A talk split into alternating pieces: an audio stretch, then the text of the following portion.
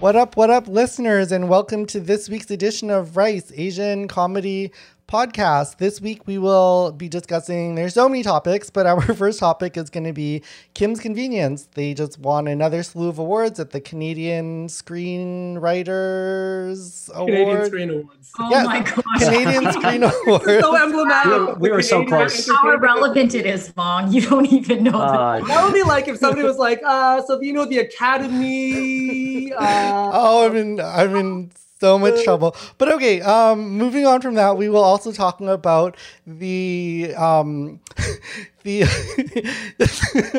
um, the uh, nursing home report that we that we received for the deplorable conditions in Ontario nursing homes and then talk about sort of treatment in elders um, Eastern society versus Western society.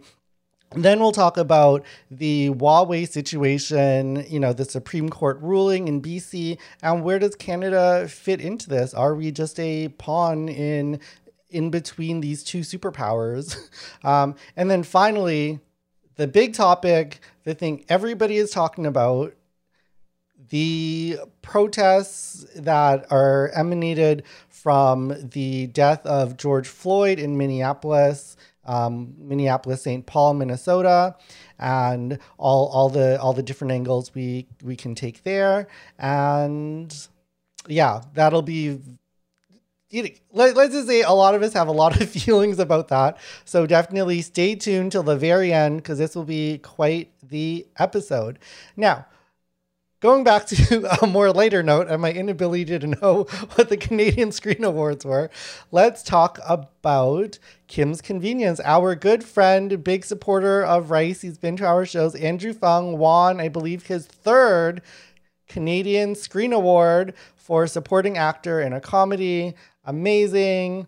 You know, Kim's Convenience, groundbreaking show in Canada and really around the world. It's really permeated and gained more and more fans uh, because it's available on Netflix and other streaming services outside of Canada. So, uh, Leonard, wh- what does Kim's Convenience mean to you as far as um, a writer, a viewer, and a comedian? I mean, I'm grateful that it exists. Uh, it's you know like we when we we first got fresh off the boat, right? But then we got like a Canadian version of it. And look, it, like everybody who works on it is fantastic. Um, Andrew Phung is brilliant. Like he's and he's such a nice guy. Which Mhm. you know if. If people say that to about a comedian, they're like, "Oh, well, he's clearly he sucks as a comedian," but he's that's not that he's nice. Andrew Phung is legit like an amazing actor, and he's such a nice dude. Like I, you know, like he's just one of those dudes where you're like, I want him to get everything. Like I'm just so happy that he won. Uh, and yeah, and like I'll say, the show itself is good. I mean, uh, it's been whiteified. If you've read the play, the play is very Asian, and it's it's amazing. The play is incredible. I suggest everybody go read it. It's incredible. Uh, and yeah, they whiteified it, uh, which I understand. Like they have to appeal to the audience um, that they appeal to, like the CBC audience. But uh, the fact that it's there and it's winning awards, and like we were seeing people who look like us on TV in Canada is incredible because generally Canadian TV is white as yeah, it, it, it was kind of funny on your topic of how they whiteified it a little bit. So I, I had never seen or read the the the play, and honestly, watching it, I could I could kind of tell. Like I was watching with my friends, and I was like, "There's no way that character was named Kimchi in the play." I was like, "There's no way." And the other thing I noticed right away was, "There's no way that guy's best friend is Chinese." I was like, there's no way. Obviously, it's going to be another Korean, but CBC had to insert themselves, which I'm not even saying it's the wrong thing. You have to, like, you know, add these different elements. But I will say, you know, whether they had to quote unquote whiteify it, make it more appealing to a broader audience, it still is a landmark show. And I've, I've been binging it on Netflix, CBC Gem for the latest season, and I highly recommend it because I think CBC started for me with Little Mosque on the Prairie, um, you know, which was you know r- really showcasing visible minorities. But then with Kim's Convenience, you know, obviously for me that's gonna resonate a little bit more. Yeah, and it's genuinely funny. Like it's Mhm. it's rare. Like as a comedian, like I don't laugh at a lot of things, but like that show, I I'm like I'm laughing out loud. That's not normal for me. like it's genuinely funny. It is quite a good show, and uh, you know, it kind of surprised me. I'd never really seen a, a whole a wholly Canadian show. Like they're pulling out money, it's Canadian dollars, and that's crazy to me. Like just to see them at like the Monopoly money looking, you can look through the twenties. Uh, there's in Kim's Convenience, the family. A lot of the episodes revolve around them per- making a purchase, like a large, pur- like a fur coat or like a new dishwasher. Like every episode, they're buying something that's like thousands of dollars. Where do they get this? They run a convenience store. Am, am I like, am I in the dark about how much? mo- Are they making? A, is it a front? No, you'll notice that Appa is like really cheap about it. Like he's buying the new dishwasher, but he's trying to save money. He still gets the dishwasher. like, like- and then he gets screwed, but because he has two dishwashers now. But like, whatever. We're not discussing specific episodes, but he's like, like one of his big character traits is he's very cheap. He's trying to save money. Hmm, So they, they do talk about that. Like they're not like a wealthy family by any stretch. hmm. but they always end up buying the thing. They always end up buying the thing. I first heard about Kim's Convenience because I was actually moving back from Beijing to Toronto, and my sister had told me about it, and I was very excited to see it. So I started like Netflixing it when I was um, in B- BC at my mother-in-law's house, and um, my sister, who's a filmmaker and who actually uh, shadow directed on the show. I have a funny Oh. story about going to the rap party and embarrassing myself in front of Ins. Is that his name, Leonard, the creator of the shows? Yeah, I don't even right. Troy. Yeah, Ins Troy. Um, but when she first told me about the show, she was like, "Yeah, it's funny," and I thought it was funny. But then she raised the point about how the Korean parents had these accents and how speaking in those accents was just like not a realistic Korean family would not do that. And I understand that they had to like whiteify it by making that for like, you know, people to absorb it and digest it. But it is kind of like I, I guess we can suspend our reality because it is like a sitcom comedy show. But I don't know. I feel like if we had more shows to choose from, I'm not saying Kim's Convenient, like it is a good show compared to so many of the shows out there. But if we had more Asian shows out there, maybe we'd be more discerning about certain factors as well. Do you know what I mean? Yeah, and but I think there's like a there's like a soft limit, like a ceiling. It feels like of there's not more than a certain amount of Asian content going on at any given moment. Yeah, this is the problem with uh, just Canada, it, not just Canada, but like I would say like entertainment in general. That's like Western, where there there's like a, a quota where they're like, oh, we have an a like we have a show about Asians. We got our token We have a show guy. about rugby. We have a show about this. But it's like, okay, how many shows about white people do we have? Like, how many different white Exactly. Friends, suits, I don't know, exactly. billions. Yeah, can we oh not have a show about an Asian a show about Asian doctors? Like, Abby? first of all, like Grey's Anatomy, one Asian doctor. It's like, come on, man. Like, I've been to a hospital. You, I've seen what goes on. Okay. there's, there's a couple of us in there. Like We- all the nurses are ourselves. Filipino and Asian or Indian, like Yeah. doctors oh, too. It, it- it's it's even worse in gay TV shows and cinema. Like there's an HBO show that was on. It used to be called Looking, which is a gay show set in San Francisco that somehow managed to not have any Asians. A San Francisco-based show about gays. Are you? Have you been to San Francisco, people? Yeah. Come on I mean, now. come on. Like San, San Francisco, Rice-A-Roni is the San Francisco treat. um, okay. I, I um, any any last thoughts on uh, on Kim's Convenience? Yeah, Go watch it. Yeah, it's a good show, but I'm just pissed because I'm not in it. Forgive me, Ins Choi. Hire me back as someone. I don't know. yes, hi- hire all of us. They they have been renewed for another season. Of course, they're award winning, and also you know congratulations to Andrew Phung, but also congratulations, of course, to Simu Liu, who the new Avenger. yes, the newest Avenger, Shang Chi. Looking forward to it. I've been, you know, he's in Australia right now, but I've been looking at his interviews. He's, you know what? Look up his social media. He sings. He plays the guitar. He's gorgeous. I know. Oh, my- he's great. yeah, I know. My When gayness I was in the writer's out, room where like we we we were kept trying to come up with an episode where he sings. Oh, really? Oh. Uh, I'm just glad that Marvel's finally including uh, an Asian that isn't like part of the like the white Asian Doctor Strange universe uh, Mm. with the with the bald white monk lady. She was the she was the most That Asian person Swinton? before. Swinton. So- Yeah, yeah. Tilda Yeah, Swinton, the the, most holy Asian one. person in Marvel before this. This Tilda Swinton. I think Yeah. if you make anyone bald, they can be any ethnicity. Look at Ben Kingsley as Gandhi. I mean, like, Oh. But he is part Indian. is he? Is he really? Yeah, yeah. yeah.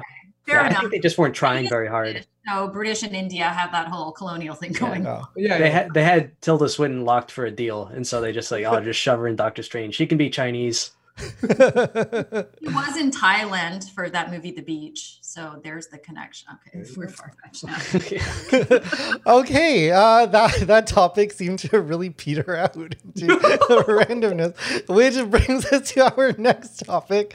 Um, uh, the nursing home situation in Ontario. So, at the start of COVID 19, all this craziness was happening where nurses were abandoning their these nursing homes because they were understaffed, underfunded, and you know, it, it, it seems like there were uh, a bunch of different factors where COVID 19 did shine a light on it, but there were also some policy issues beforehand about the fact that um, that uh, nursing home inspections in Ontario had been defunded somewhat, so people weren't checking in, and also um, uh, the the temporary staff, where the part time staff of nursing homes are allowed to work in multiple nursing homes. So those nurses were vectors of disease, bringing it from nursing home to nursing home. And then COVID just blew this whole thing up. So the question I want to ask to our panel is, you know, would you ever put your parents in a nursing home? Um, and wh- wh- what do you think about how elders are treated in North America versus how we were brought up? Let's go to Let, to us ask Jennifer's kid if he, if Yeah. you would put Yeah. her in a nursing home. Yeah. okay, would you put mommy in a nursing home? Let's say I'm really old and you had to take care of me. Would you put me in a place where other people can take care of me, or are you going to take care of me? Take care.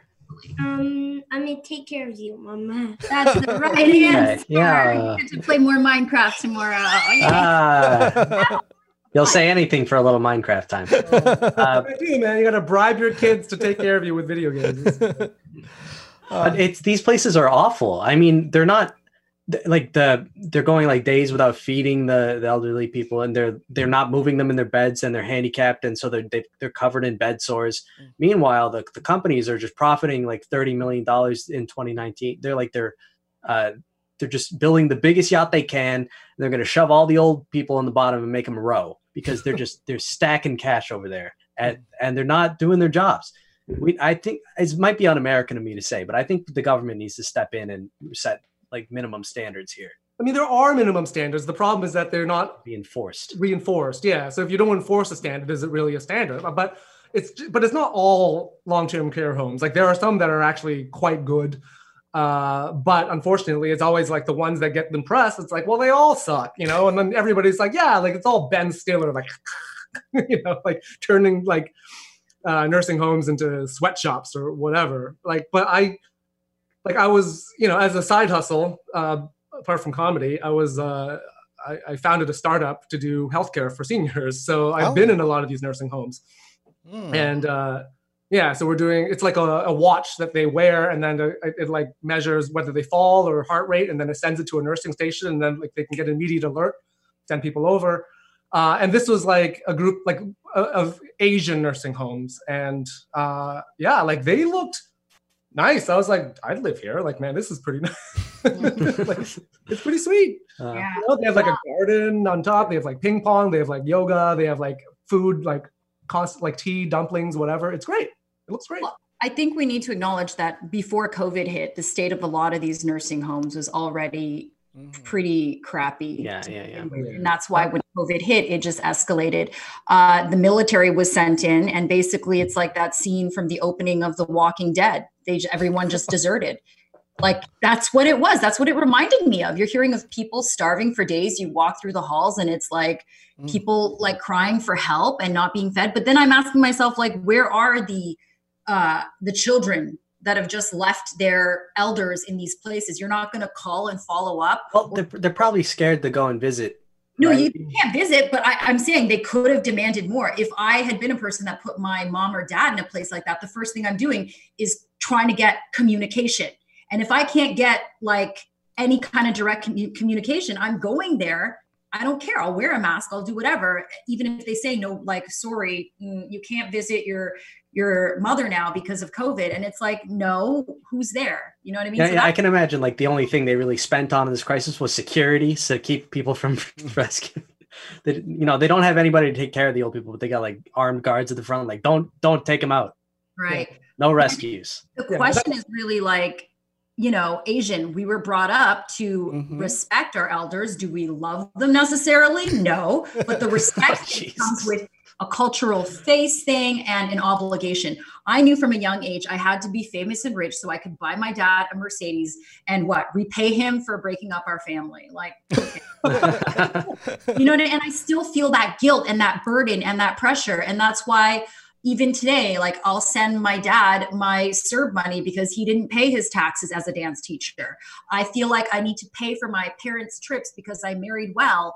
Meanwhile when i when i look at my husband's white family he's like that's kind of weird. Like they have four siblings among them and they all pay for each other. Like he doesn't even like he'll pay his mom back and she'll pay him back. And to me as an asian like that's just weird. We're just like oh whoever has more it's a robin hood mentality. We share the wealth. We take care of the common good and maybe that's a communist mentality but like my family grew up in taiwan so it's not just communism Yeah. i don't know Yeah, you know, we do get a lot of mileage uh, in Asian culture just for coming inside. That's all it takes. you get a lot out of that. You don't get everything, but you know, you get a lot of like, oh, you got to respect me because I, I, because I came inside. That's why. Came, Came inside? inside. Wait, is that a sex thing? Is that a talking sex about? thing? Is that like you came Yeah, inside? yeah, yeah, you're dead. You're dead now. Respect them for Filial piety. Oh, I thought it was just, I thought you were saying like, oh yeah, you gotta respect them because my dad came inside. my- No, no, no, no. I was like, There's what no. What are you talking about? no, no, no, no, no. He he came I was inside so confused. With his with his dick. You know, I got to spell it out. Is his he used his Well, penis that's, no, that's what I thought and you were saying. impregnated Oh your God, mother. he is talking about that You were talking about that. I was like, so this isn't a metaphor. no, no, no. This is all this is all very literal. Okay. Uh, Yeah, yeah, yeah. Oh my god. I think I think we're all shocked because on the last show, I think um, all I think me, Leonard, and uh, and Jennifer all talked about Jennifer's vagina, but Sebastian stayed out of the conversation. And today, He did uh, say he did the top I have- part remember that I have to meet you for the second time. Okay. the dirty boy he talked about the top half Now we know. Now we know. Yeah. Oh so um so for for elders it was really interesting like for for non-asians it, it must seem so weird but for me like putting putting my parents or the elderly in a nursing home would be seen as like the greatest you know shame you could put on a family. Like like literally when elders came in to our house like it was basically like royalty like i literally to the point where i even had to change the way that i held chopsticks. I had to hold it in the more you know regal way in a way that i wouldn't. At home i'd have to change my speech patterns. Like it, it wasn't you know these are not people you're gonna shovel off. And then anytime you made a huge life decision you would go to the community elders. And all the way until like freaking 100 years old like there's never a point where you're like oh yeah they have dementia. Like who cares? Like you would still go to them even if they might forget who you are half the time but you're still like when they come to they're gonna give you good advice you know Yeah. Um, look, I mean, I would, I would never want. Like my parents tell me that they don't, they don't want to be a burden, so they're like, when the time comes, kill them us in a home, and like they're because my parents are amazing. First of all, like they're incredible. I'm not saying that just because they're 100 percent going to be listening to this later. Like they are the best parents in the world. I'm not like for sure.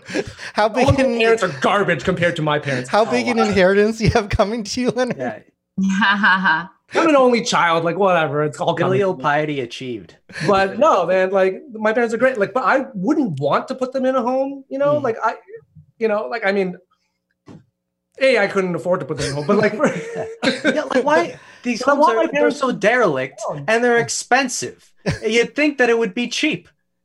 Oh, they're so expensive. To put my grandmother in prison, you think it wouldn't be that expensive? yeah. Yeah. Like, you know, like with doing this startup, like we're like, oh yeah, yeah, they're throwing money at this thing. I was like, yeah, because they got money. yeah, at most, the most separation I could have dreamed of growing up would have been to buy a duplex and have my parents on the other half. Like that's about as far away as you're allowed to to to get with parents. Although I will say I, I'm the youngest, so I didn't have to worry about that as much. But considering my oldest brother is not very responsible, um, it, it probably would have fell on on the rest of us. So I, I always had it on the back of my mind. Um, any, any final thoughts before we move on to the next topic? Yeah, I think the conclusion is just that non Asians, I don't know if you want to be, I don't want to generalize. I guess, you know, the people that are putting their parents in these nursing homes that are in deplorable conditions are just treating their elders like iPhone 5s. Like, back in the bin you go. Yeah, like I'll listen to you when, you know, I need to get that track that Aaliyah sang back in the day. But other than that, nah, out of sight, out of mind. And it's an ignorance. It's it's why parents put their kids in nursery because they can't deal with them, you know. Wait, that's why? Uh, Yeah, I thought it was because they had like jobs and stuff. Yeah. I mean, you still have a Did you job just- when because we're your when your old person is old. You still have to work. It's no, you're thing. you're They regress. They this regress. kid just said he was gonna take care of you when you're older, and you're Yeah. already like shoving this guy. To be off. fair, he did only say that for Minecraft. Yeah. you did. We don't know you'll, if you'll follow through. There's no guarantee. Anyways, Jen's going in a home for sure. uh, Just pick him don't a pick him a nursery that has Minecraft. okay. It's also sad to think, okay, sorry, one last point. It's also sad to think that maybe a lot of these people deserted the nursing homes because they were like, you know, how in the beginning they were like, this thing is killing old people. hmm Like that would be a very sick and twisted way for people just to leave. And be- because maybe they feared that they would get it. Maybe they thought, okay, a lot of these seniors might be carriers and there wasn't a lot of information going on. The whole recommendation about masks wasn't out. So they could have fled because they were like, I don't want to get it. People aren't really thinking rationally. They're stacking toilet paper still. It's like the first thing to go at the, at the store. Like this, people aren't thinking. They're not using their brains. Yeah, I, This I, I weird. wouldn't totally blame the workers at, at the nursing homes. I'd somewhat blame the workers. Somewhat, But but, you know I what? think the bosses are probably because they're they're probably not getting like full pay. Yeah, well, this so so the reason why that the reason why the employees are working on multiple nursing homes is they're not giving them full jobs. They're giving them contract positions, so they don't have full benefits. They don't have um, uh, increased health care. So then they have to work in multiple homes. And honestly, if I'm not getting full benefits and you're not paying me that much, I'm going home. I ain't I ain't dying. Yeah. No. No, but in BC, they had only like 200 deaths compared to like the 1,200 in uh, the GTA. So what happened in BC was that they, I don't want to say employed the Chinese way, which is like lock it down, test everybody, let's equip our workers with the right material. But that's what they did, and they managed to limit the number of deaths. So there's The obviously Chinese way. That's the scientifically correct way. Yeah. No, no we we own we own science in China. Yeah, that's science. that's what we do. okay, not the Chinese way, the right. Oh, jeez. Right way. The way that Right. works. Way Let's just let's just claim anything good. Now Yeah. it's Chinese, okay? You like hamburgers? Those are Chinese now, Yeah, Tiger Woods is ours for sure. for sure. But yeah. not the cheating bit, just the part No. where he wins move on to the next topic. Okay. Speaking of China, um, our next topic is a huge topic in China and in s- the Asian community in Canada is the BC Supreme Court ruling on um, on the VP of Huawei. Um, Jennifer, I'll let you say her name. Meng Wanzhou. Meng Wanzhou. I think that's the tone. I'm not even sure. Yeah, Jeez, I wouldn't have so she like that. I'm glad you is. Sounds like a so she Oh, is the the um. So she she's the daughter of the CEO and founder of Huawei, I believe, and so she's more than just the VP. So this has been a huge international incident. We were asked by the U.S. to hold her for extradition. But it was going through the Supreme Court on whether we could begin the extradition process because what she did may not have been illegal in Canada, but you know, how do our treaties work with the US, all this kind of stuff.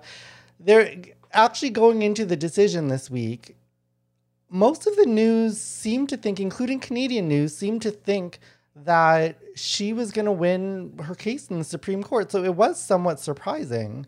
Um, so what, what what do you all think about this whole situation? You know, why are we holding her in the first place? I still don't know what on earth Huawei did, and uh, Yeah, how's it's very, Canada it's very getting- ambiguous. Yeah. So they they What did they do? I think that's why people think that she's getting off because we don't know what she did. It's, it's not easily distilled. You can get away with the crime as long as it's not easily explainable. I mean, yeah, that's that's how we have the president of the United States right now. But I think the thing I, from what I understand, and again, uh, my understanding of the whole thing is limited, but Huawei uh, violated sanctions on Iran, which is bad.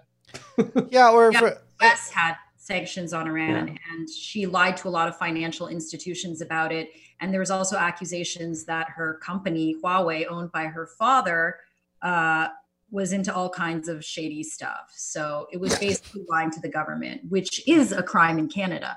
Their argument was that because Canada doesn't have sanctions uh, against Iran, that she should be, you know, completely set free based on that fact. Wait a But the second. But isn't Canada part of the whole group of people who has sanctions on Iran? No, Yeah, If it was, if it was just U.S. Sanctions, Well, then- shit, I didn't know that. I'm Yeah. gonna, Because I'm there gonna be be nuclear with weapons. Iran now. yeah. uh, yeah, not like if she got in trouble because of U.S. sanctions in Canada, then that would, as a like, it would set precedent for U.S. laws applying in Canada, which isn't really a good thing. Okay, but, but then the issue is like if sh yeah, so like she breaks if she breaks an American law and then she happens to be here because there's an extradition treaty, America is asking us to arrest her on their behalf to bring her. So that I mean, I guess that's basically how it works. So, but Canada could have said no and then sent her off, or maybe Canada could have like. This is what I think Canada should have done. Actually, Canada should have just been like, okay, and then dragged their feet a little bit on it, and like maybe warned her, and then quietly, and then she gets out, goes to Australia, and then it's their problem Yeah, right? Because that was the next thing on that was the next thing on itinerary, and then Australia has to arrest her, and it's like whatever. That place is already, you know, full of criminals apparently. so just I know. Right now, she's like the bed bugs of international relations. like I don't know. She's she's under arrest right now in Vancouver, and under arrest. I would I would love to be under arrest like this. She's she's in her in her uh, multi million dollar mansion. Uh, she can still go out on the streets of Vancouver. Mhm. Uh, sorry guys, I can't I can't come to work today. Uh, Ten million dollar bail. Sorry. Yeah, basic- basically, she just got all. All that happened was she was allowed a head start on quarantine. Got a little vacation from her job at Huawei. Yeah, Yeah. now, un- un- unfortunately for Canada, there was retaliation in China. There's the two Michaels being held in fairly inhumane conditions on what almost everybody believes. And China is barely trying to make the case that this isn't the case, other than paying it lip service, that it's clear retaliation. Um, and they're holding these two men in solitary confinement with, um, I believe, 24 hour lights. Um, so they don't they, they took away Michael Kovrig's glasses and left the light on apparently for 24 hours. But the thing is, they've been in prison over 500 days now, and since the quarant- uh, since coronavirus hit, I believe since January, no one—I'm talking the consular general, their lawyers, their family, friends—no one has had contact with them. So we don't even know if they're alive. They're basically the elderly. Yeah, they're, yeah, they're in a Ontario nursing home right now. they hid them. They like they didn't even take. They they did ship them back, and when they finally have to turn them over, they'll be like they're they're in they're in uh they're in Hamilton. they're already there the whole time. Fooled you. Gotcha. Yeah, so this whole situation, I, I honestly don't even know what's happening next. I believe now there's there's extradition um, processes happening now that it's cleared the Supreme Court. So I guess that's the next thing. There may be more retaliation from China because, from what I understand, in China they don't see that the courts and the government are separate in Canada because maybe there's less separation in China. I don't know. I'm, I'm just saying. I'm just saying that I don't. I don't totally know. So they're not really believing that the courts made a decision independent of our government. So they're kind of taking it like a message from Justin Yeah. Trudeau. political message absolutely even a former canadian ambassador to china david mulroney was like this is fully a hostage situation where these two men have been taken, and the ransom is Meng Wanzhou. Basically, give her back, and we'll release these two guys who were arrested on kind of bogus charges of espionage. They were claiming that the Kovrig guy, who is uh, what does he do? He, he was a former Canadian diplomat, and like he's working for some think tank, like a crisis group or whatever they said he was spying and that he got the other like the intel from the other guy. And yet they dragged their feet on on they charged them but they dragged their feet on like opening a case about them to drag this out because they don't i guess they don't have the substance. But i mean china like i live there. I've lived under kind of what they can do when something plays on CNN and they can just pull a plug and your TV goes black and you're sitting there in Beijing. Like that's the amount of control they have. Fan Bingbing, one of the biggest stars, like Kim Kardashian, famous in Beijing, mm. she uh, wrote something or or not tweeted, but wrote something on Weibo that was offensive or se- the government thought was mm. sensitive. She literally disappeared for three months. Like no mm. one heard from her, nothing, and then suddenly reappeared. So you just have no idea mm. how deep, I guess, the ocean goes with China. And look, I love living in China. I don't want to get killed. So I'm saying all the nice things. that, like it, it, might not be safe. You're not getting your old job back. That's for sure. You know, you can you can really trust a compliment when it's followed up by "I don't want to be killed." no, I love China. I work for CCTV, but I'm just saying the world has no idea how I guess, scary and powerful it is and what their goal is. And their goal is to unify their country and make it a number one player. And if it's getting Huawei, which already the US is suspicious of the 5G spying technology, I mean, it's just, it really is a game of politics yeah. now. Is, is America, are they actually I mean, because I was looking up like what evidence is there of spying, and like you know, obviously a lot of it's classified, so I don't know if it's out there or whatever. But like, is part of it maybe just because American companies are going to get fucked if 5G comes in because 5G is like way better technology. American companies have not caught up with it, Correct. and it, so they're just worried about losing economic dominance and not, and they're using espionage as an excuse for yeah. like exactly how how revolutionary is 5G? Is it just faster 4G? Because like that's cool, but I don't see it worth starting like a huge trade war. Well, 5G uh, can carry coronavirus. 5G right? can carry Chinese spying. It can you know maybe yeah. yeah so I bet you would be amazing for Candy Crush. It has military implications too. Yeah, because it, it can do all kinds of stuff. Like it yeah, like spread COVID nineteen. Yeah, from, that from, it does not. Let, let me let me go ahead and say that that's not true. from what I understand on the technology side of it, I've you know I, I, keep a pretty close eye on on the technology side of this story, and I have yet to see anything even close to being compelling. In fact, most of the accusations they've made against China and Huawei are things that have been proven that the US and the CIA did to China through some of the wiki through some of the WikiLeaks. So it's just like they're, you know, being like just being because you know I, I used to um, I used to be be trained as a network engineer, and so that technology, you could check every computer, every Huawei phone, you could actually check when signals are being sent out. It's very hard to send out a signal without being captured, and nobody has been able to capture this. And the only evidence of anybody doing this spy technology is the US that we have actual proof. So when they started to do these sanctions, say, you know, like, you know, I do think there's an issue of, of IP theft and all that kind of stuff with Chinese technology companies, but the actual spying, it's a little bit hypocritical from the US, considering they were caught red handed and now they're accusing the Chinese, and nobody has actually come up with this evidence of these Huawei phones got you know taken out of circulation. Um, but now to, to make kind of an odd pivot, I'm gonna I'm gonna ask Jennifer because you played Meng Wanzhou in a movie and how did that feel you really lived this experience um, and do does the chinese government hate you now as being part of the American propaganda machine against your home country. I was I was terrified. Look, this is before I got ACTRA, I needed my credits. Okay.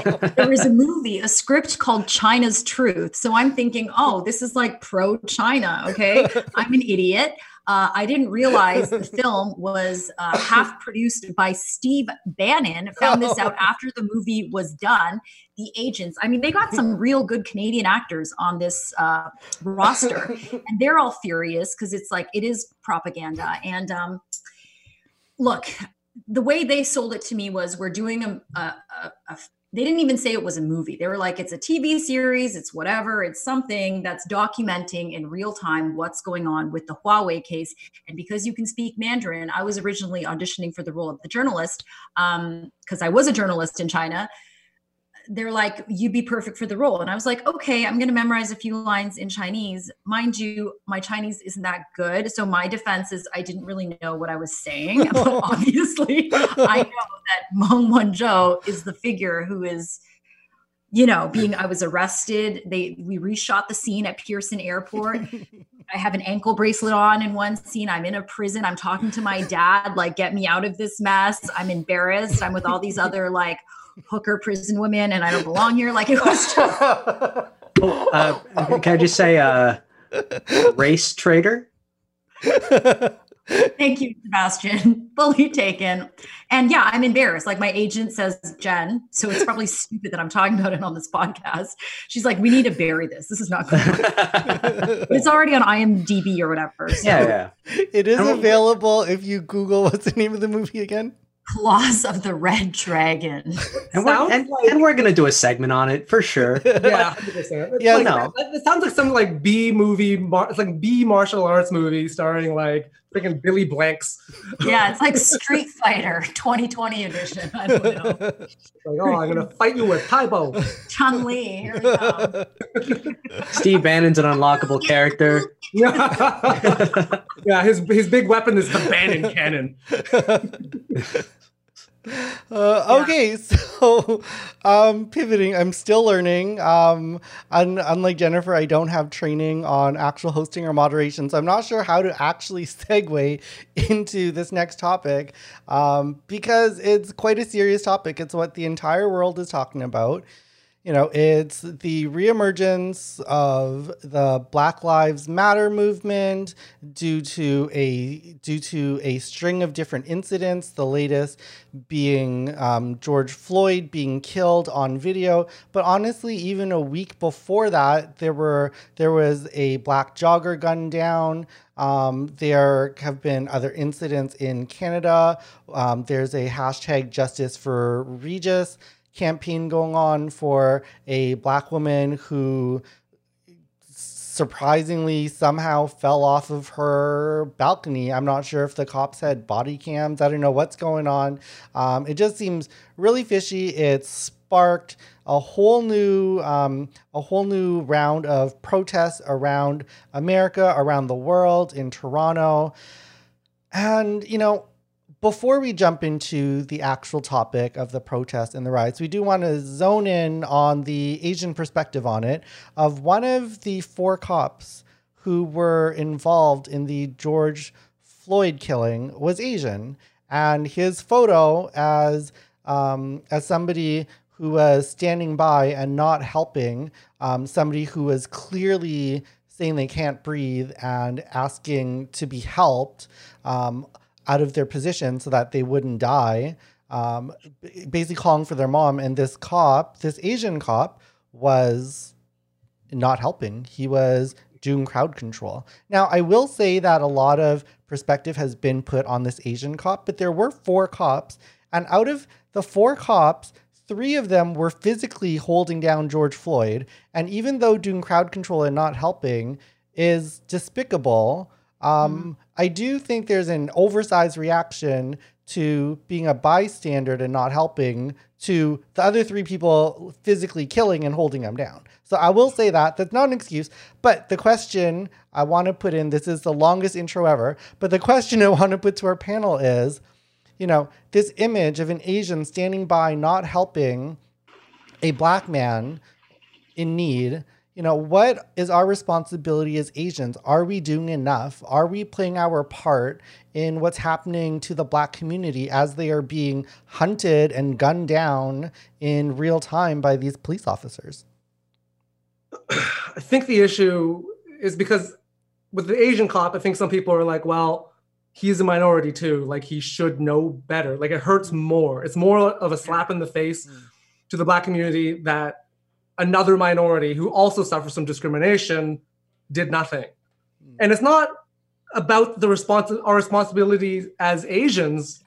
It's about our responsibility as humans. Like if we see something like that, we should do something. And I understand like the bystanders are saying things. And I think it's I mean, obviously it's about race. Like race plays a huge factor, but one of the biggest factors is power. It's about the inequities of power because, and I don't know if the Asian was like a subordinate officer or whatever, but I know for sure the bystanders, there is like a, a power differential between them and the cops. Like if if those weren't cops, one of the bystanders comes and knocks them off of George Floyd for sure. Mm-hmm. George Floyd is still alive, but they can't because if they push that, if they push a cop off, now they get arrested or mm-hmm. worse. You know, and I think it's so. Uh, you know, it, it's a power thing, and and the, the you know Asians and the African American community have always had a fraught relationship.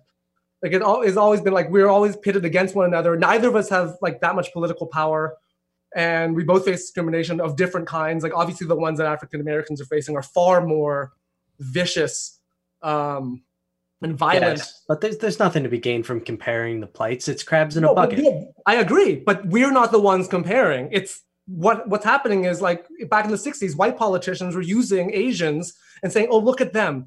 Follow their example. Look how behaved they are and using that as a cudgel to try to get the blacks oh my god uh, african americans uh, what have you done? What have you done? i'm done i've just ruined it. Cancel. i just do? Anyways the whole point is it's like we have to be doing more.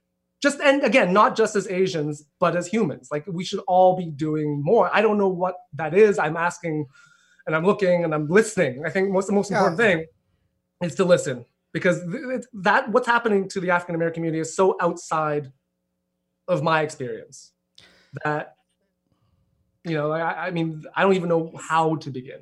It's because of this rhetoric, it's because of these um, biases against the Black community that Asian people who are just trying to I don't know, be like white people so we can be free. Let's face it, people in Asia are bleaching their skin, getting surgery, bigger eyes.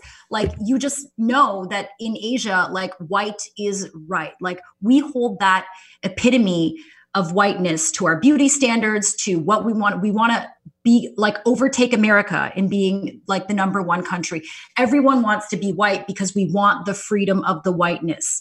And so what do we do? We also inherit the prejudice of the whiteness. And that prejudice is against black people. I'm a young girl. I'm watching my dad. He loves NBA basketball, Chicago Bulls. His best friend, he always says to me, Oh, I'm not racist. My best friend Maurice is black. And yet he can still tell his daughter, Jennifer, 你千万不要跟一个黑人在一起。which basically means Jennifer, you better not date or like be with a black guy. You know what I mean? So, what is this hip, hip, hypocrisy, dad? Like, sorry to call out my dad, but that's what he told me when I was young. And I'll, there are plenty of other immigrant girls with parents and dads that are like, oh, make sure he's not black because of that mentality. Yeah. So, it's not just like, oh, we're Asians and we're against, like, like eh, we all adopt that. So, this problem, like, the the Asian cop not doing anything, yes, definitely I think there's a power issue, but also I think in Asian culture there is apathy that is ingrained in us. Mind your own business. In China, you see mm. a kid being run over by a vehicle mm. times. No one goes to help because we're all suspicious. Like if we go help, we're going to get implicated in a scheme. Like keep your head down, mind your business. That's our mentality, and it needs to change because this passive bullshit isn't working for us or other communities. Yeah, that's why you shouldn't be sorry for calling out your dad. This, this is part of the thing. Like we, when shit like that happens, we have to call it out. I mean, yeah. we just as know, people, not even not even a racial component. We need to just 100%. support other people. Yeah, I, w- I would say, you know, just just leaning more into the Asian relationship with the black community. It's interesting because Asians really like black culture is really you know like like what Jennifer was saying we do admire white culture but we also really admire black culture. NBA the second biggest market in the world is China and then yeah. Hong Kong after that which is kind of part of China. Um so you know Philippines all all that kind of stuff you know rap music hip hop all this all this kind of stuff. We really are into black culture but as Jennifer said like you know from an incredibly young age, I was taught to hate black people flat out. And most Asians are from an extremely young age. And we can't just say that, oh, that's our parents' generation, because if that's been hammered into us, like this is still my gener like it happened to me so what am i passing on um if i you know obviously i'm gay so i'm never gonna have a kid. But you know other other, other people you don't know how, how good science will get. Maybe 5g will let us to achieve a whole new paradigm of technology. Yeah like you know it, it's just we're passing it on down and the current generation has been taught this and it's an ugly thing that asians really have to face up to. And i will say when when a lot of things happen with Black Lives Matter, a lot of my Asian friends, and specifically my gay Asian friends, are the ones who don't not only did they not join in, but they were like incredibly hostile toward the movement. And for me, I was just like, why? Like, not only are you a visible minority, you're also gay. And, you know, sure, they stopped our parade for like half a minute, but it's a peaceful protest. Like people are dying. You know mm-hmm. what I mm-hmm. mean? So I, I, am disappointed in how Asians are reacting. Um, but yeah, um, do, uh, do, you have, do you have anything to, to add, Sebastian, to that? Uh, I don't know. It's it seems like it's the situation is degenerating even faster than usual in the U.S. and everyone's tense about multiple different issues at the same time. In Texas, there are pe- people are getting shot with a, they're using rubber bullets, but they're hitting white people. So I think it, you know it's it's equally severe in the public eyes. Uh, but people are getting shot in the face with rubber bullets, which is that's that can be lethal. At the same as a regular bullet. And this is just bystanders. These aren't even protesters. This is how bad it's getting. I don't know. I think that uh, the the issue is getting too big to be contained within one group of anybody. Yeah, you know, affect I, everybody. I would say it is affecting other people, but I would say taking race out of the conversation when it's sort of what sparked it uh, is, you know, is it's it's a little bit difficult for me because this whole thing is about race and trying to take it apart and say that you know it's how we react as as humans. I, I i'm not sure i'm not sure i can really get there yet because to me it's just you know the the race aspect of it and this is probably part of my history coming in. So before i did comedy i used to organize human rights conferences and literally i only do comedy because i wanted to spread my message to more you know unwilling participants because not that many people go to human rights conferences. So for me this is like I don't know. I, I just feel like if we're trying to have this conversation and take the race out of it and talk about it as humans, well, there's I, definitely I just like, don't. No one's trying to take the race yeah, out. Yeah, no, no, no. Race is obviously it's an issue. It's the motivating factor. Exactly. It's a very yeah. it's, it's a complicated issue, and there's like a power dynamic, and but the power dynamic is very much intertwined and inextricable from race. So we have to talk about race. I'm not saying not talk about race.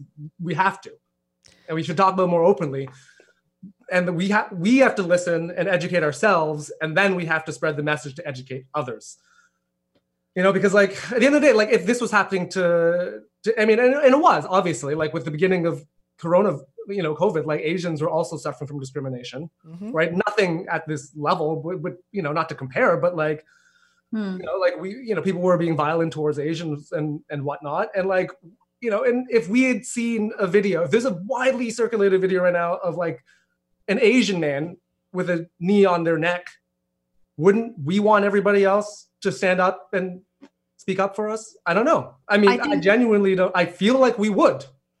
No, we would. But here's the question Do you think that cop would have put a knee if it was not a black man, but a Hispanic, a Chinese person, an Indian right. guy, another and white that, guy. Mm. And that's why you can't pull race out of this conversation because of that. There's like this irrational fear that's it's it's it's been ingrained for so so so long.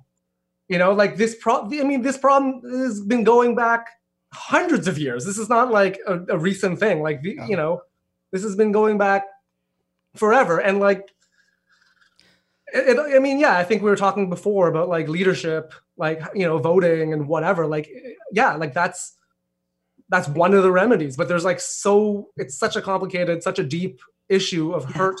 I, I do kind of feel like this is a subject for like it's like a surgery that we're trying to do with a chainsaw over here. Like we're not we're just Yeah. trying to hack away at it and we don't really you're know what we're doing. right. Yeah, I, I, I, I think too, what people ha- have to understand is in the US, it's so deep seated. And, you know, I, I feel like a, a lot of people are trying to, to make it about, you know, healing, coming together, talking, being more peaceful. But I feel like sometimes you can't just totally be peaceful because you need somebody who's a willing participant. And to me, in the US, half of this country went to war for slavery. So, and that wasn't that long ago. So, it's not like you're talking to descendants of people who are thinking correctly and you can reason with them. Not only do they not think there should be equal rights, some of these people like not only did they believe in slavery, they were willing to die for it. And you mm-hmm. think their descendants like one or two generations later are like, "Oh yeah, let's totally Forget those. Yeah.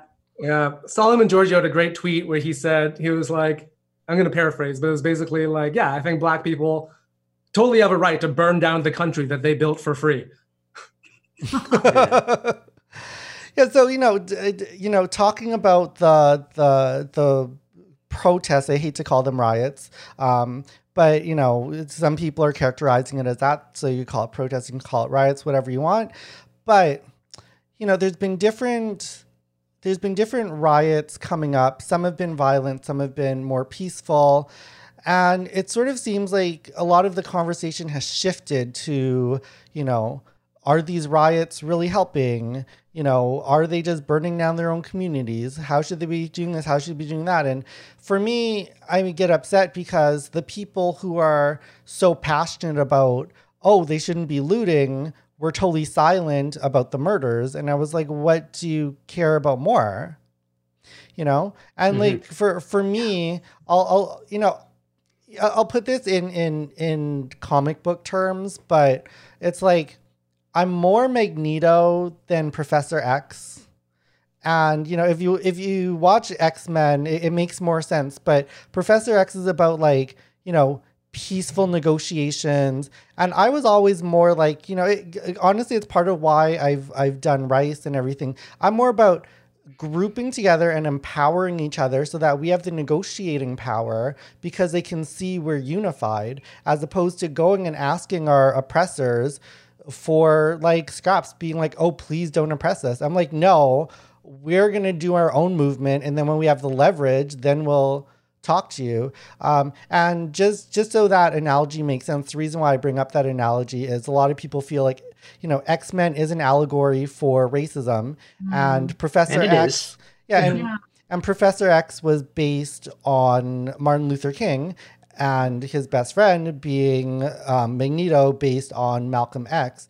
And so there's all this talk. There's people who have been tweeting at Mal- at uh, Martin Luther King's children, telling, like, white splaining to them what Martin Luther King would have done, and these are his own kids. And it's sort of one thing in the comic books right now. It's it's kind of interesting is that after all these years, Professor X has finally seen the light and has stopped peace and is now full on gung ho with Magneto. And I'm like, is that where we are in the world? Is there a place for Martin Luther King? Or is it time for Malcolm X burn this shit down? I mean, both Martin Luther King and Malcolm X were assassinated, so clearly, Yeah. I mean, it's not like either of it. they don't they don't want us talking at all. They won't just either either way it's trouble. Uh, but you know we we gotta have trouble to have uh, equality. I guess is what we were the trouble's all for. But you know I uh, I was talking to some of my friends and some people were upset about the looting more than the you know the issue which is people being killed in the street and i, I that's it's made me really question where people's priorities are Like, Oh, is looting like I don't know, like a grocery no, store? I- is that bad? No, I think That the, people- the issue with the looting maybe that worth? Pardon? Sorry. Like, like what's a life worth to these people? You know? No, I just think the issue with the looting is kind of twofold. Like, yeah, some people might be like, no, my favorite auto shop. But there's another layer to it, which is some people think that there are, whether they call it like Russian spies or instigators out there, or even white supremacist neighbors going out, starting shit up, looting on purpose. There's a video going viral on Twitter of a guy in broad daylight fully black clothes, like a tall white guy with the black umbrella, complete face mask, literally just taking a brick and like banging this store. And a lot of the people around the parking lot, including this black guy who was smoking a blunt, was like, Hey man, what are you doing? Like, what the fuck are you doing? And he Hmm. was like, he's like, you want to go? And he's like, here, hold my blunt. And he goes after this guy. Cause he's like, why are you destroying property? Cause it's making it seem like we are doing this. And that is not necessarily our violent mm-hmm. fight. We are Bad not for the message.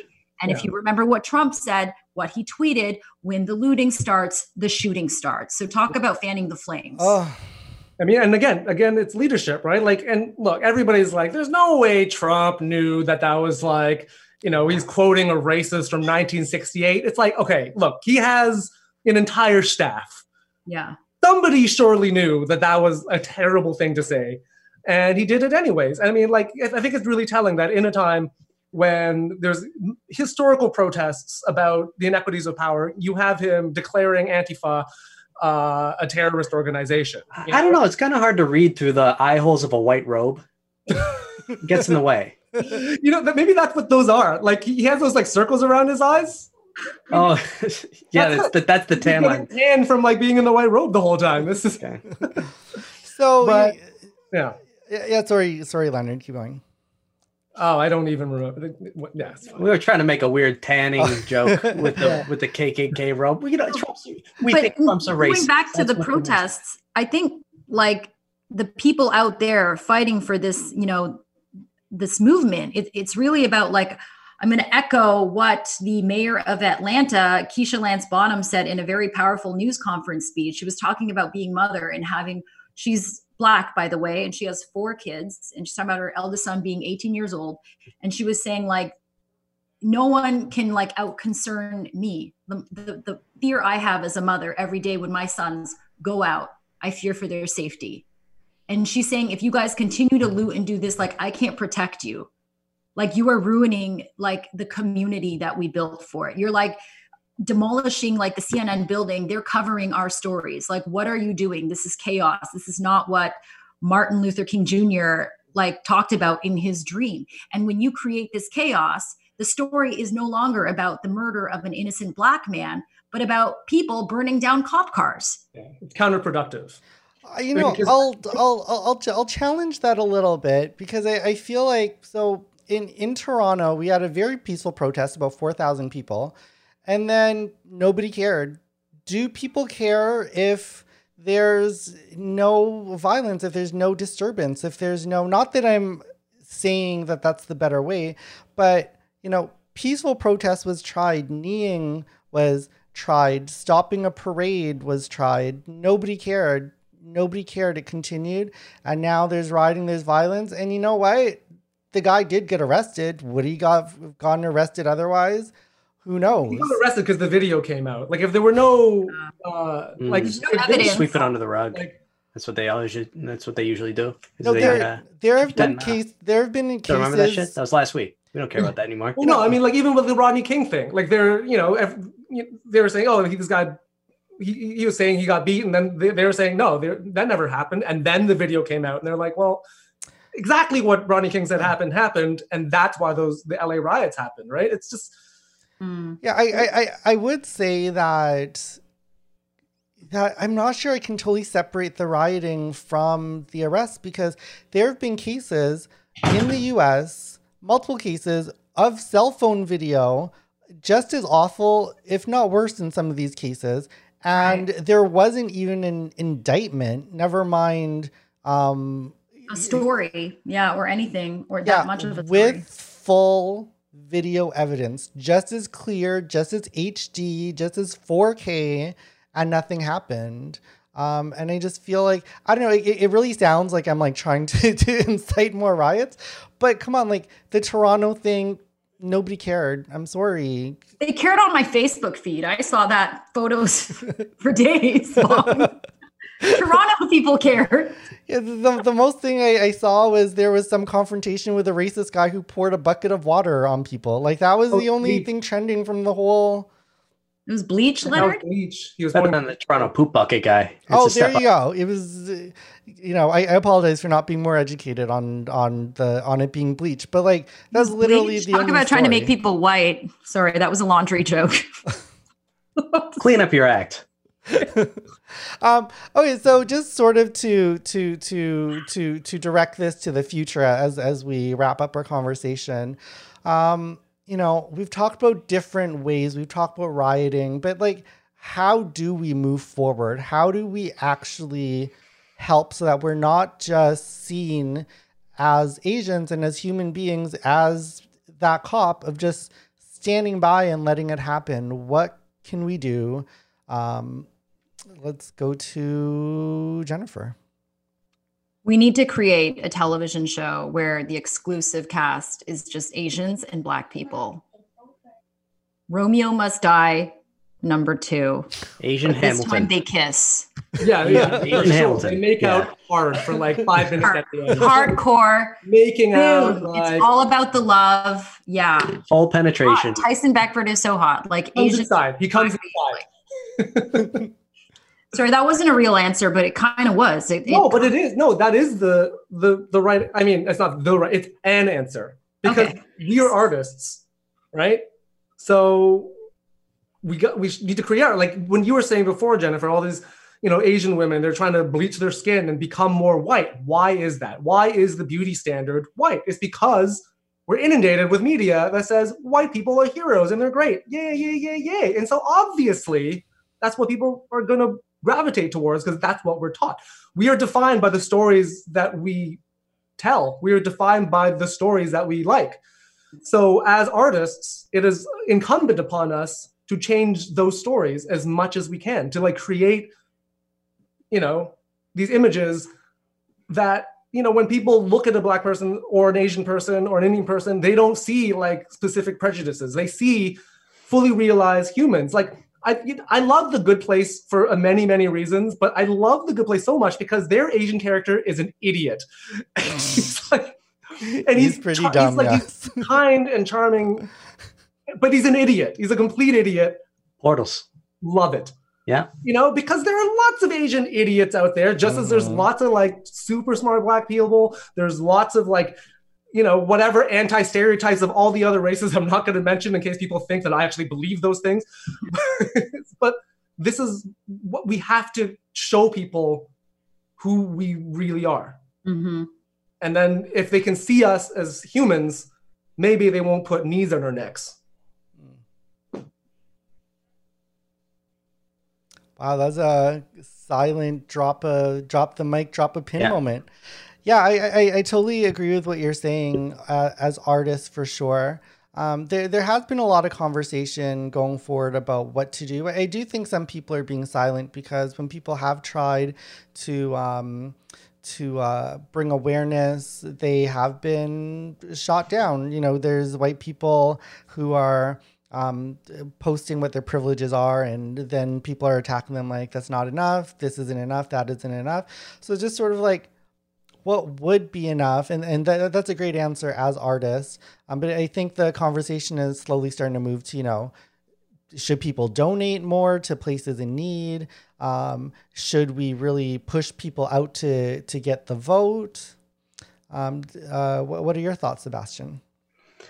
Uh, I think it's uh, it's important to realize that we're not separate from the issue as Asians. We need to. Uh, uh, sorry, yeah. the issue is so complex that I find myself at a loss for words. But I, I it's really important that we need to uh, support, you know, support people. Be it can't be separate from the issue. This I'm saying no words of meaning. Uh, to be honest, because there are no words there are no words. that's how What do you, what do you say? Well, It's it's this hard. I don't I don't hold the answer. I don't know what's gonna happen. I'm scared. It also it almost feels like a checkmate but i think this issue is it's it's just a layer. Like the discrimination and racism systemic racism against black people honestly we are just further along that spectrum. Like we are all on it. Asians indian people lgbtq women black women like we're on that same plane okay? And if that if this discrimination and violence and hate exists for their community, guess what? It's going to continue to exist for ours. Maybe not so much, but it will continue to be. Yeah. And what can we do? What can our dear white friends do? Look, I have a lot of white friends. That's great. But I, I got to say, uh, one thing I'm sorry, it kind of irks me is to see like, and, and I really struggled with it. Oh, should I, do I have to post a Black Lives Matter thing on my Instagram just to show that I'm like a good person. And it's like, you know what? I know I'm a good person. I know I've dated black guys, I've had black friends. That doesn't make me like, oh my God, I'm a supporter now. But something in my head was like, there's a lot of people jumping on the bandwagon because this mm-hmm. issue is so big now. Okay. And every any time in the world there's something that's so big and so political, it's almost as if like, and I'm not putting the words into white people's mouths, but when I view it as a person of color, I automatically see them feeling guilty about their whiteness. And so they're posting things that are like, oh, this is really important. And then they're kind of shaming their other white friends for not mm-hmm. doing the same thing or being like, if you're not talking about it, then you suck. And it's like, but do you have any people of color friends? Yeah, yeah, yeah. And I just, I just feel like it's Big it's like crisis a trend, in America. Like a bandwagon. Try and to get just, some clout on social media from this crisis. Well, yeah, and are you going to continue fighting this fight when it's no longer news three weeks later? Yeah, I'll. You know, have you been voicing this cause before this all happened? Yeah, you know, just jumping on that topic, I, I, was having a discussion on social media today because I was really upset at my at my gay friends, my LGBTQ friends, because a lot of them who are going out, as Jennifer said, not only just posting um, their support of Black Lives Matter, but then shaming other people for not um, posting that same support. I are the same people who at the last Toronto Pride Parade when Black Lives Matter was peacefully protesting, they came out so hardcore against Black Lives Matter and uh, were pro police marching. But now that it's become popular to support yeah. Black Lives Matter because there's more video evidence, now they're all like shaming other people for not supporting. I'm like, excuse me, we still have your social media posts from the Black Lives Matter. And like, I think for me, it, you know, I, I feel like what Jennifer said just really resonated with me because in in the queer community there is so much anti-black racism that it's just so you know like people are supportive until it inconveniences them Hmm. People are supportive now because they see the George Floyd thing in in Minnesota. You know, oh, all my friends are posting it. I'll post it too. It's it's so easy to support yeah. a cause now. I mean, yeah. When I was growing up, you had to buy like a dollar wristband and it was rubber. And growing up, that was last week, man. It was pink and it said, I heart boobs. And then you're like, oh, I support breast cancer. That was the extent of it. And that was so much more work than it is now. Yeah. You just retweet something. Yeah, I, I, I, I think a good word I've been seeing around is is is uh, performative support. They're just it, they're just That's performing, right. but once it like honestly, I can't even take you into how upset I was during the Black Lives Matter protest at the parade. And I'm not sure if you remember it is a couple years ago, but like the gays came out so hard against the black community because their parade, their party, um, was it was ruined for like what a half hour, and then it just blew up. And maybe it's more my timeline because you know like a lot of my timeline are gays, but it was just incredibly vicious. People were like, you know, pride is a celebration. It's not a, a, protest. It's, you know, it's our party time. This is our time. And then people were reminding them like pride is the anniversary, uh, like a celebration has started for, for, from Stonewall. It is a protest. And so to say you shouldn't protest at pride, which is a protest is crazy. And now literally, uh, it took all of my energy today only because I didn't want to like divert from the actual issues to like just go back and screen grab some of this shit and throw it in some of these people's faces who are so anti-black when it ruined their little gay party, but now we're like you know, just out there shaming other people for not. I'm like, anyway, that's. Yeah. Like the, there is the the level in which, uh, although it's like it is sickening to see like people fake support, it it's kind of reductive to the cause overall to start gatekeeping. Hmm. I yeah, I agree. But like, yeah, I, I like I struggled with whether or not to say anything because again, it's so outside of my experience. Like I. Like what am i going to contribute yeah. to this am i going to be seen as somebody who is just doing or no not even am i going to be seen i don't care if that's how people see me i'm more you know from you know from myself. I'm like do i have anything important to say? Why am i saying anything? You know like am i just saying this because you know everybody else is saying it? Like right. like no mm-hmm. like you know but like i see my friends who are genuinely hurt who are like like this week is like so hard for them, like where, you know, because of something that's happening to people that look like them. And I just, you know, like I, I, I look at them and I care about them.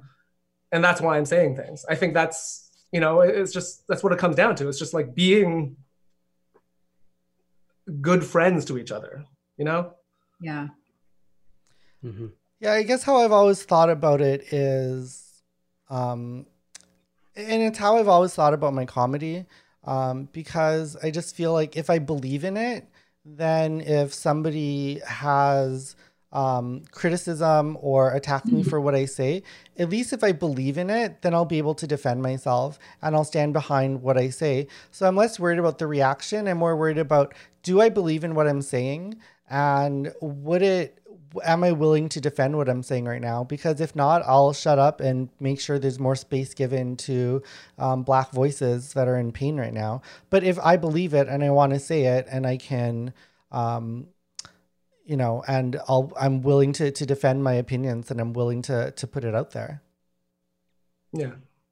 Yeah, I think the only thing I really want to add about that is to the extent that like I, I really wanted to post i wanted to post something about the fact that you know like we're not just because we're minorities doesn't make us exempt and i know that a lot of people singled out that cop you know Tou Thao the laos guy who rumor has it we were speculating was the brother of brother-in-law but that's not true but look the cop did marry an asian woman she was Miss whatever, Mrs. Minnesota in 2019. So when you hear these facts or when you see like the fact that even one of the other cops, one of the other four cops, Jay Alexander, his last name is Kueng, but in the security video, he looked biracial. So when you see that, you're kind of like, hmm, well, this is a diverse bunch. This doesn't make sense because I thought it was a white versus black thing. You know, we're always pitted to believe that, or, but it's it's everyone. Like everyone is implicated in this shit. Like I wanted to post something to say that you know what, Chinese people like my sister posted this Black Lives Matter thing with Chinese characters on it saying, oh, Chinese Asians, we need to support. There's even an article I read about someone who posted on Facebook about how the Asian community can support our, they even used the word in the article, our Black siblings. Siblings. I'm sorry, isn't there something wrong with that headline when you're referring to another race as your sibling? Isn't sibling someone that you need to teach. So I was just like, that's condescending shit. And it was like, what? Like, it was a list, and I know it was well meaning, but it bothered me in some way because it was just like, you know what? Chinese people have been racist. China is one of the most racist places mm-hmm. in the world. Let's not mm. forget a few months ago, uh, the ban on Mc- in McDonald's against Black people, a sign that literally said, um, no what? longer, you know, like, sorry, we can't accept Black people. Like, so it, I don't know. It, it's easy to be like, yes, this is the race relations between the blacks and the whites, but it really is global, international. Like I don't, I don't have an answer, but I think that education, maybe if we, I don't know, did like a pen pal let's live in each other's houses or shoes or lives. Like I don't know. Like we, we can only really integrate Is wife swap? Is that right? your solution? pardon? Well, your like solution is wife swap. yeah. Yeah, like a wife swap. Your with the TV races, reality you know? show is your solution. like my whole thing about like you know we all know what it's like to be a driver and a cyclist for those of us who drive and we all when we're a driver we hate the cyclists and when we're cyclists we hate the drivers for sure. we can yeah, hold I those mean, if you boil it down, it's just understanding. Just people moving at speeds that I'm not moving. That's the worst. Everyone moving my speed that I'm currently. Sorry, at. if I speed up, everybody else too. rant, but Yeah. so okay so you know we're, we're we're almost out of time so we, we we do need to wrap up i know this is very difficult i'm sure we'll be talking about it next week as well um, but i'm going to give everybody uh, a chance here to, to give some final thoughts on this very complicated situation um, what, what are your thoughts sebastian Um, I think it's weird how people are just kind of like all look at the one the one non-white guy in the group of cops. They they all just pointed the finger like, what about him? He's not white. It's like that's not the issue. The real issue is the murder. jennifer Uh, I think a thing to remember is we've covered a lot about Black men dying in police custody. There have also been a ton of Black women that have died at the hands of police that go unreported completely, and the stories that we don't know. And I think that with the momentum we have now from this, whether it's a good thing or a bad thing, I don't know, it seems pretty friggin' chaotic and crazy. Like every time I turn on CNN, it, it, looks like scenes from like the Middle East right now, like the riots in the streets. Um, moving forward, I think we just need to be ask more questions, be more aware. I think social media has been a good thing in this instance of providing evidence. So I think we need to be the ones taking those videos when we see an injustice. We need to be the ones that are not apathetic. We need to be the ones challenging authority when we see something and we think it's fucking wrong. Hmm. leonard I mean, yeah, I've said most of. I Again, feel, I feel that. That I just don't know- that sigh is really relatable. like I don't know what to say, and and especially, you know, as a comedian, it's like Yeah, can't joke about It's it. supposed to be fun. This is an Asian comedy pocket. There's nothing funny about this. So it's like so, and I just don't know what to say because it's just, it is, again, it's so outside my realm of experience. So again, all I can do is just listen. And I think that's just all anyone can do. And I, like, I did a show last night and a lot of African Americans on that show. And um, yeah, and the, the message that kept coming through over and over is no justice, no peace. And I, I mean, yeah, I, I don't know how it's going to happen. You know, I feel like I feel like anybody who has power, like the more power you have, the more harshly you should be punished for abusing it. Unfortunately, the people who make all the rules for who gets punished, they're the ones who have the power. So, Mm. I mean, all we can do is do our best to to shift the balance of power, do what we can, and give power to good people. So, vote. Vote. It is voting. Vote vote for body cams on police. Oh, yeah. you know, I, I think Kareem Abdul-Jabbar was saying maybe every black person has to wear a body cam. Yeah, you know, I I I I really hear you on the on the listening. I think one really important thing is there's so many things to talk about and you know, just because of the debate format of this podcast, you know, we did have to tackle a lot of different topics because I feel like the main topic we all agree on, which is cops shouldn't be murdering black men. So it doesn't work so well for you know, you know we'll have that as a topic. We'll all say yeah, obviously, but to most of the world, or at least to these cops, that's not obvious. So I would say a lot of the conversation, if you know, unless you're doing a debate podcast, I would say a lot of the conversation, you know, talking about the riots, talking about should they be looting, talking about the Asian cop, talking about his wife, all of these to me are just distractions. And if I could say one thing, it's just let's focus on what the heart of it is, which is black men are getting killed, black women are getting killed, cops need accountability, and mm. all this other stuff is just Wow. you know, it's just you know, it's it- Distractions. yeah, it's it, it's it's fodder for for debate shows, but it's not like let's. There should real be no issue. debate on the core issue.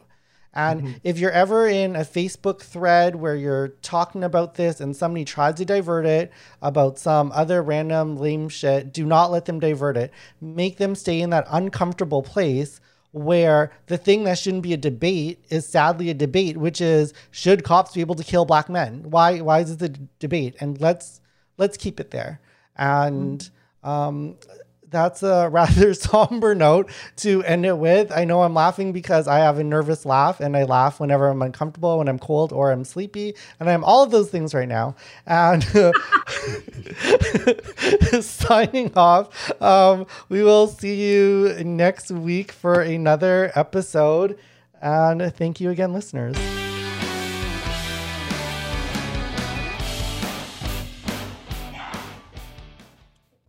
With the Lucky Land slots, you can get lucky just about anywhere.